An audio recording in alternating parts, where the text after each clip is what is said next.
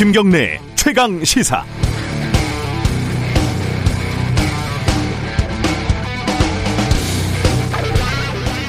국민은행이 공채를 하면서요. 1차 서류 전형에다가 디지털 사전 과제, 온라인 디지털 교육 과정, AI 역량 검사 뭐 등등등 이런 걸 요구를 해 가지고 논란이 좀 있었습니다. 서류만 쓰는데 꼬박 일주일 걸린다. 이게 어, 채용을 준비하던 사람들이 선을 넘었다. 채용 갑질이다. 이렇게 시끌시끌했고요. 결국 국민은행이 채용 공고를 수정하겠다고 밝혔습니다. 어, 그, 얼마 전에 인천국제공항공사 정규직화 문제도 기억을 하실 겁니다. 알바로 들어온 학생들을 정규직, 아, 알바로 들어온 사람들을 정규직으로 뽑는 게 공정하냐. 이게 꽤나 시끄러웠고, 국정 지지율까지 흔들흔들 했었죠. 힘 있는 사람의 청탁으로 누구누구가 자, 자녀, 어, 어디 그럴듯한 회사에 들어가면은, 이게 역시 또 난리가 나죠. 이 채용 문제라는 거는요, 특히 대기업, 공기업, 이런 정규직 채용 문제는 우리 사회의 가장 예민한 신경세포랑 비슷합니다. 살짝만 눌러도 악소리가 납니다. 그런데요, 어, 며칠 전에 최태원 SK 회장 25살 아들이 자회사 SK ENS에 수시 채용이 돼가지고 입사를 했는데 여기에 대해서는 정말 아무도 누구도 이의를 제기하지 않습니다. 자기 회사에 자기 아들 집어넣는 게 뭐가 문제냐? 계산을 해보면 최태원 회장의 지분율이 한 16에서 17%요 정도에 불과합니다. 개인 회사가 절대 아니고요.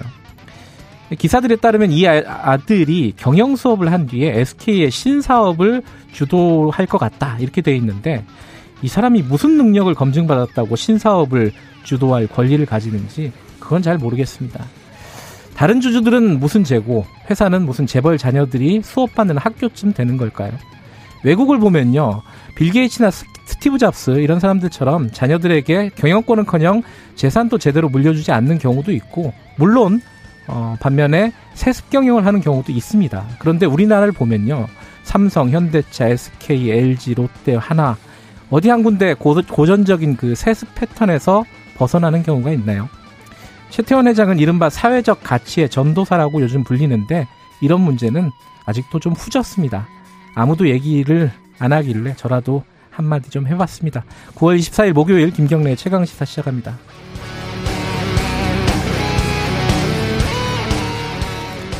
김경래 최강 시사는 유튜브 라이브 열려 있습니다. 실시간 방송 보실 수 있고요. 샵 9730으로 문자 보내주시면 저희들이 반영을 하겠습니다. 스마트폰 콩 이용하셔도 좋고요. 어, 어제 뭐 안철수 국민의당 대표 관련된 뉴스가 좀 있었죠. 관련된 얘기 일부에서 좀 나눠보고요. 2부는 어, 최고의 정치 준비되어 있습니다.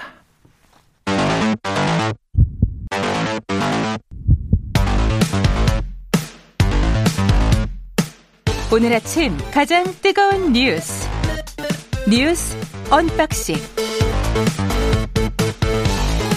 네 뉴스 unboxing 아, 민동기 기자 나와 있습니다. 안녕하십니까. 네 그리고 KBS 김양순 기자 나와 있습니다. 안녕하세요. 네 안녕하세요. 어, 밤사이 들어온 소식을 먼저 좀 간단하게 알아봐야겠어요. 정보가 많지는 않은데 네.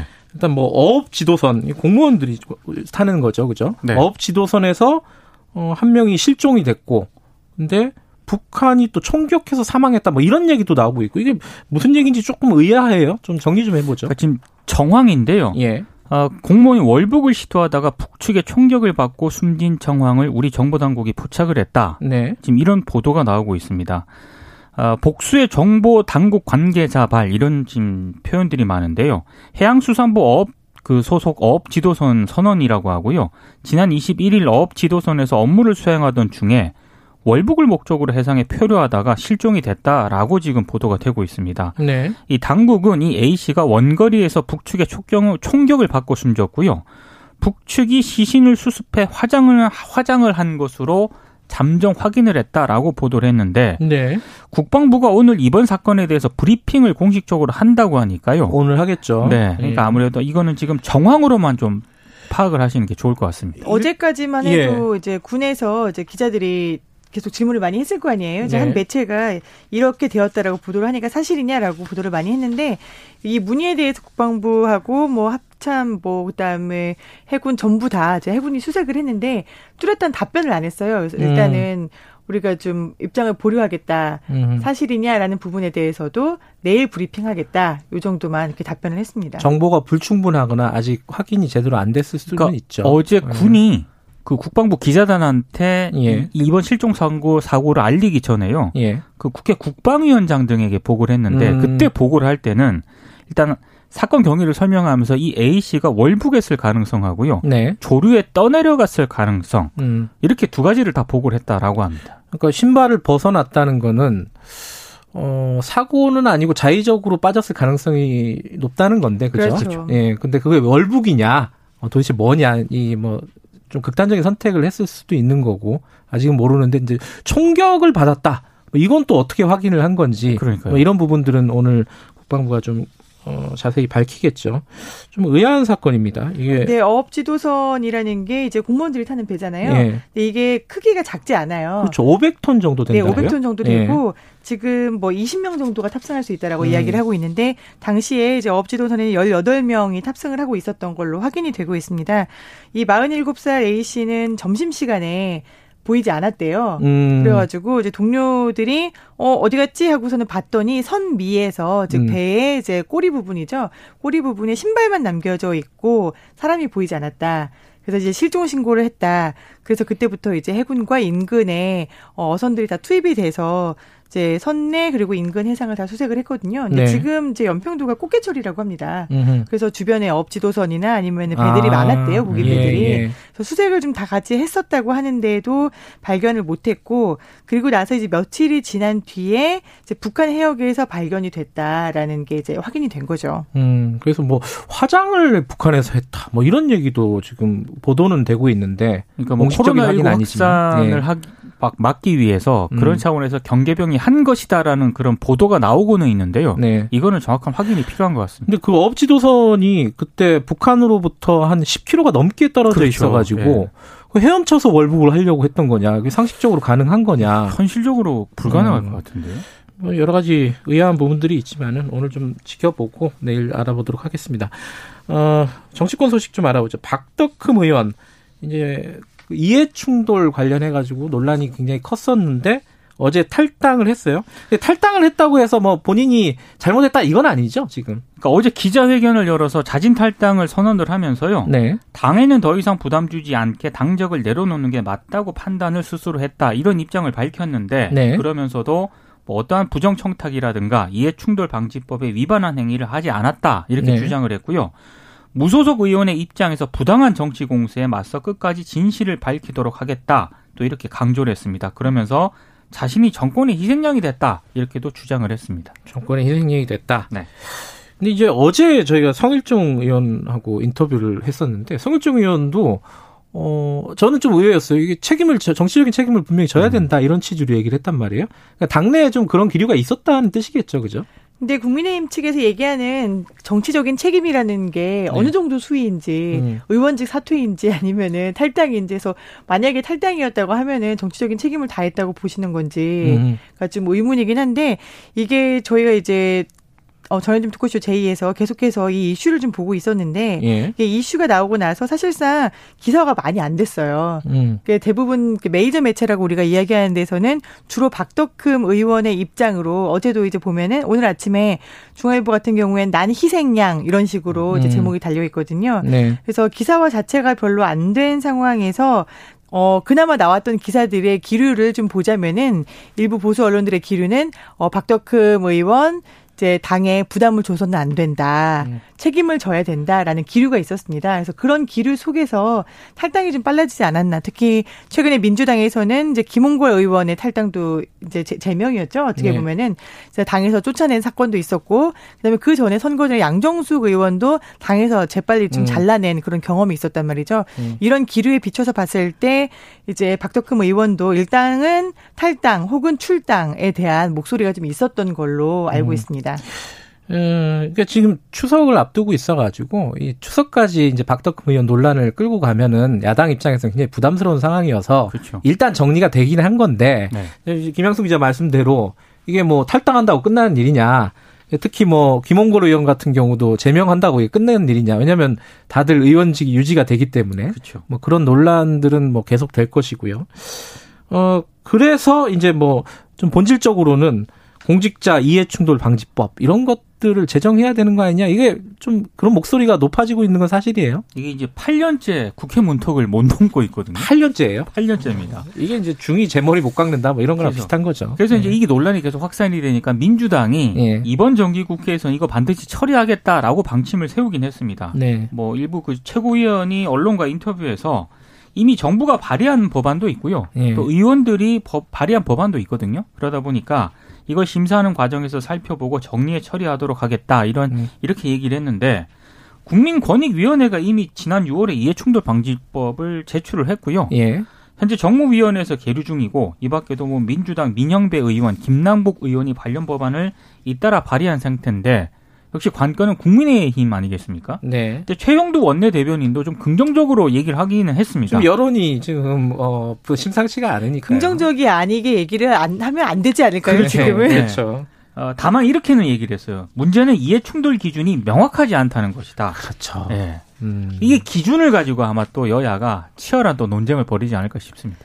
저는 이거를 보면서 사실 이제 박덕흠 의원의 의혹이 어떻게 보면 증거가 수집되면서 보도가 되는 과정에서 아 다음은 박덕흠 의원이 탈당하겠구나. 음. 제가 좀 약간 자리를 깔아야 될 것 같아요. 그다음에 박덕흠 의원 탈당하면 그 다음은 아마도 국회의원 전수조사자라고 아. 나설 것이다. 그리고 상임위를 재조정하자고 하겠지라고 예언을 나름대로 해봤는데 또 예언이 딱 맞았어요. 그래서 하태경 의원이 국회의원을 전수조사를 하자. 그래서 이해가 있는 사람들은 상임위를 재조정하자라고 나서더라고요. 그 다음이 이제 순서가 이해충돌 방지법 아니겠습니까? 그렇죠. 그러면은 일단 저는 전수조사와 상임위 재조정까지 갈까라는 음. 게 일단의 의문이고요. 아, 거기까지는 가기 힘들 거예요. 그렇죠. 네, 국회의원들이 다 이게 어차피 이슈가 다른 데 터지면 다른 게 터지면 그렇죠. 또 글로 다 옮겨가 버리거든요. 네. 그렇죠? 그래서 옮겨가기 전에 이걸 네. 전수조사를 하는 게 먼저일지 네. 아니면 이해충돌 방지법에 대해서 법적 논의를 하는 게 먼저일지 음. 좀 선후가 뭐가 가려지는 게 좋을지 좀 고민인데 일단 이해충돌 방지법 자체는 우리에게 김영란법을 떠올리게 해요. 그렇죠. 음. 예, 우리 부정청탁 수급 방지법을 얘기를 하면서 수많은 감론을 바 끝에 결국에는 국회의원들이 대부분 빠지지 그렇죠. 않았습니까? 그렇죠. 네. 이거를 또 국회의원들이 논의를 하겠다라는 게 맡겨서 되는 일일까라는 음. 의문이 좀 강하게 듭니다. 좀 법리적으로는 뭐 그런 게 있죠. 이게 도대체 이해 충돌이 어디까지냐? 네. 그리고 뭐 친족의 범위를 뭐 사촌 사촌으로 할 거냐, 뭐 그냥 그 직계 가족으로 할 네. 것이냐, 뭐 여러 가지 디테일한 논의들이 좀 있습니다. 이제 여기에 막혀버리면 이제 또 못 넘어가는 거죠, 네. 그죠? 관련된 얘기는 저희들이 3부에서 좀 자세히 다룰 예정이니까 그때 얘기를 해보도록 하고요. 어제 어, 안철수 국민의당 대표가 뉴스에 많이 올랐습니다. 이게 이제 국민의 힘에서 초청해서 가서 강연을 한 거잖아요. 요새 국민의 힘하고 좀 약간의 신경전? 아, 김종인 위원장하고 신경전이죠? 그러니까 정확하게 얘기하면. 국민의힘하고 국민의당은 좀 좋게 지내려고 하는데. 비슷한데 이름도 그죠? 네. 네. 김종인 위원장하고 안철수 대표 사이가 좀 안 좋습니다. 네. 그래서 원래 그 김종인 위원장이 23일 자정 무렵에 물가 점검을 위해서 서울 가락시장을 방문을 했거든요. 네. 그때 이제 안철수 대표를 언급을 했는데 뭐라고 하냐면 자유시장 경제가 무엇인지 정확히 인식을 못하는 것 같다. 우리가 꼭 국민의당과 정책 연대를 이어나갈 당위성을 갖고 있지 않다 이렇게 얘기를 했는데 그 공정경제 3법을 김종인 위원장이 굉장히 밀어붙이고 있잖아요. 네. 근데 이제 안철수 대표가 부정적으로 언급을 하니까 네. 안철수 대표를 일종의 저격을 한 셈인데 네. 그러니까 이제 안철수 대표가 이렇게 또 반박을 합니다. 김종인 위원장이 취임한 뒤에 국민의힘 지지도가 통계학적으로 같은 수준이다. 저 여기 굉장히 감명받았어요. 이과 이과의 네, 역시 이과생 많은 노력을 하셨음에도 불구하고 국민들은 야당을 대안으로 보지 않는다. 음. 또 이렇게 맞받아 친 겁니다. 어쨌든 뭐 영입론은 뭐 주호영 원내대표는 좀 긍정적이잖아요. 자꾸 이제 뭐 합쳐야 된다, 연대해야 된다 이런 취지로 네. 발언들을 계속 하고 있는데 김종인 위원장은 거기에 대해서 뭐 사실은 별로 귀뚱으로도 잘 안 듣는 듯한 분위기고 이게 이제 안철수 대표도 하자는 적극적으로 하자는 얘기는 안 해요. 뭐 그렇죠. 그럴 분위기는 아니니까 물론 누울 자리가 있어야지 다리를 뻗는 건데. 네. 뭐 관련된 얘기는 우리 어 끝나면은 뉴스 unboxing 끝나면요 이태규 의원하고 같이 좀 얘기를 나눠볼 거니까 요거는 요, 여기까지만 하죠. 어, 오늘 아침 신문을 보니까 이 뉴스가 제일 헤드라인이더라고요. 징벌적 손해배상. 어 이게 이제 도입이 된다는 거예요, 그죠? 이게 어떤 내용인지 먼저 민동기 기자가 좀 얘기를 해주세요. 그러니까 그 주가 조작, 허위 공시 등 증권 관련 소송에만 적용되던 집단 소송제 있지 않습니까? 예. 이걸 모든 산업 분야로 확대하겠다는 거고요. 예. 법무부가 오는 28일 입법 예고를 했습니다. 그러니까 집단 소송의 대상은 분야 제한 없이 피해자 50인 이상 모든 손배 청구 소송에 적용이 됩니다. 그러니까 집단 소송이라는 게 한 판결에서 이기면은 같은 피해를 입은 사람들은 다 예, 예 판결을 안 받아도 그렇죠. 같은 피해 보상을 받을 그렇죠, 수 있다. 그렇죠. 뭐 이거잖아요. 그죠? 그렇습니다. 예. 그러니까 법무부가 이걸 하겠다라고 하는 거고요. 예. 사실 이게 왜 법무부가 이렇게 도입을 하겠다라고 하는 거냐면은 뭐 가습기 살균제 사건이라든가 그 배기가스 조작 사건이 있지 않습니까? 아, 있었죠. 예. 그러니까 기업의 과실로 소비자가 다수 이제 피해가 발생을 했는데도 불구하고 이 소비자 개인 피해를 개별적으로 배상하기는 너무 어렵다. 음. 그래서 집단 소송제를 도입을 해야 된다라고 시민단체가 강하게 주장을 했었는데 이건 이제 법무부가 도입을 하겠다라는 거고요. 실제 이게 법무부도 고려를 할 수밖에 없었던 이유가 있습니다.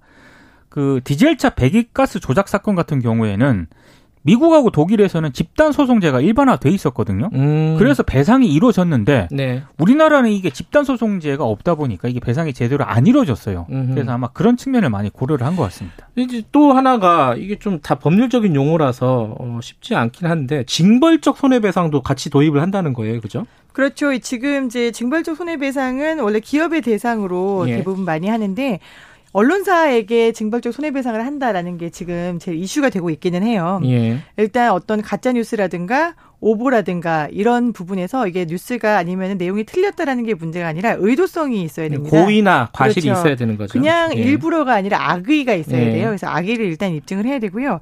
악의적으로 보도해서 두 번째는 피해자에게 손해를 끼쳤다는 게 명확하게 입증이 또 돼야 됩니다. 음. 그래서 악의와 손해가 일단 두 축이 입증이 되면은 여기에 대해서 피해자에게 손해를 끼친 언론사에게도 징벌적인 손해배상을 물을 수 있게 된다. 이게 징벌적인 손해배상은 예컨대 피해 액수가 어느 정도 정도일 때 지금 현재 상법은 거기에서 뭐 두세 배 정도라고만 네. 정해놓고 있는데 이제 회사가 망할 정도라고까지 뭐 다섯 배 네, 다섯 배까지는 지금 예. 나오고 있습니다만 규정 자체는 이제 어떻게 논의될지 모르지만 예. 상당히 큰 액수까지 징벌적으로 손해배상을 하도록 하겠다라는 이야기를 하고 있고요. 이런 얘기에 대해서 이제 언론들이 상당히 반발을 좀 하고 있죠. 그리고 기업들에 대해서 징벌적 손해배상이 들어가는 부분에서는 더더욱 반발을 하고 기업들은 지금 앞에 김종인 위원 지금 비대위원장이 이야기하고 있는 공정경제 3법 예. 하고 여기다 집단 소송 네. 그리고 징벌적 손해배상 이렇게 세 가지를 지금 어떻게 보면 세트로 묶어서 상당히 음. 발빠르게 움직이고 있습니다. 이게 이제 상법상 회사들에게 도입을 한다는 건데 그렇죠. 언론사도 회사니까 네. 같이 포함되는 거잖아요, 그죠? 네. 어 이게 징벌적 손해배상은 좀 필요하다는 의견들이 많았는데 이제 우려는 이게 뭐 언론 내뭐 표현의 자유를 좀 옥죄는 수단으로 악용될 수 있지 않느냐 뭐 이런 얘기들도 있는데 그건 뭐 좀 논란의 여지가 있습니다. 그죠? 보도하는 걸 아침에 쭉 보니까요. 예. 부정적이더라고요. 예. 언론들이. 어. 어쨌든 기업들은 반발하고 있는데 어제 이제 기업들 그 재계 단체들이 국회의원들 쭉 만났잖아요 지도부들을 네. 만났는데 이 얘기가 발표가 된 거예요. 그렇죠? 그래서 네. 뭐혹 데려갔는데 혹 붙이고 나왔다. 뭐 이런 얘기들도 좀 나오고 있습니다. 이거는 자세히 한번 다룰 타이밍이 있을 것 같습니다. 여기까지 들었죠. 고맙습니다. 고맙습니다. 고맙습니다. 민동기 기자 그리고 KBS 김양순 기자였습니다. 김경래 최강 시사 듣고 계시고요. 지금 시각은 7시 38분입니다.